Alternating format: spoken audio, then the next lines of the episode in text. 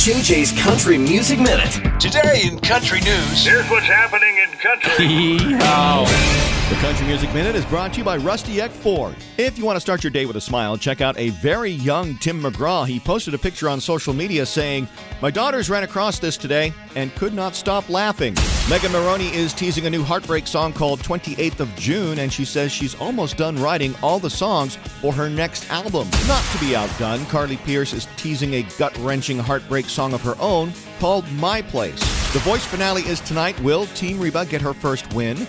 Performances will include season 22 winner Bryce Leatherwood, along with Earth, Wind, and Fire, Keith Urban, Jelly Roll, and Dan and Shay. Seems like everyone is doing duets these days, but not Gabby Barrett. With her new album on the way in February, the Glory Days singer says she hasn't done a duet out of respect for her husband, saying she believes it would make him uncomfortable to see her singing with another man. Sound Exchange, the premier music tech organization powering the future of music, announced today that country superstar Carrie Underwood has been honored with the Sound Exchange Hall of Fame Award as one of the most streamed artists in the organization's 20 year history.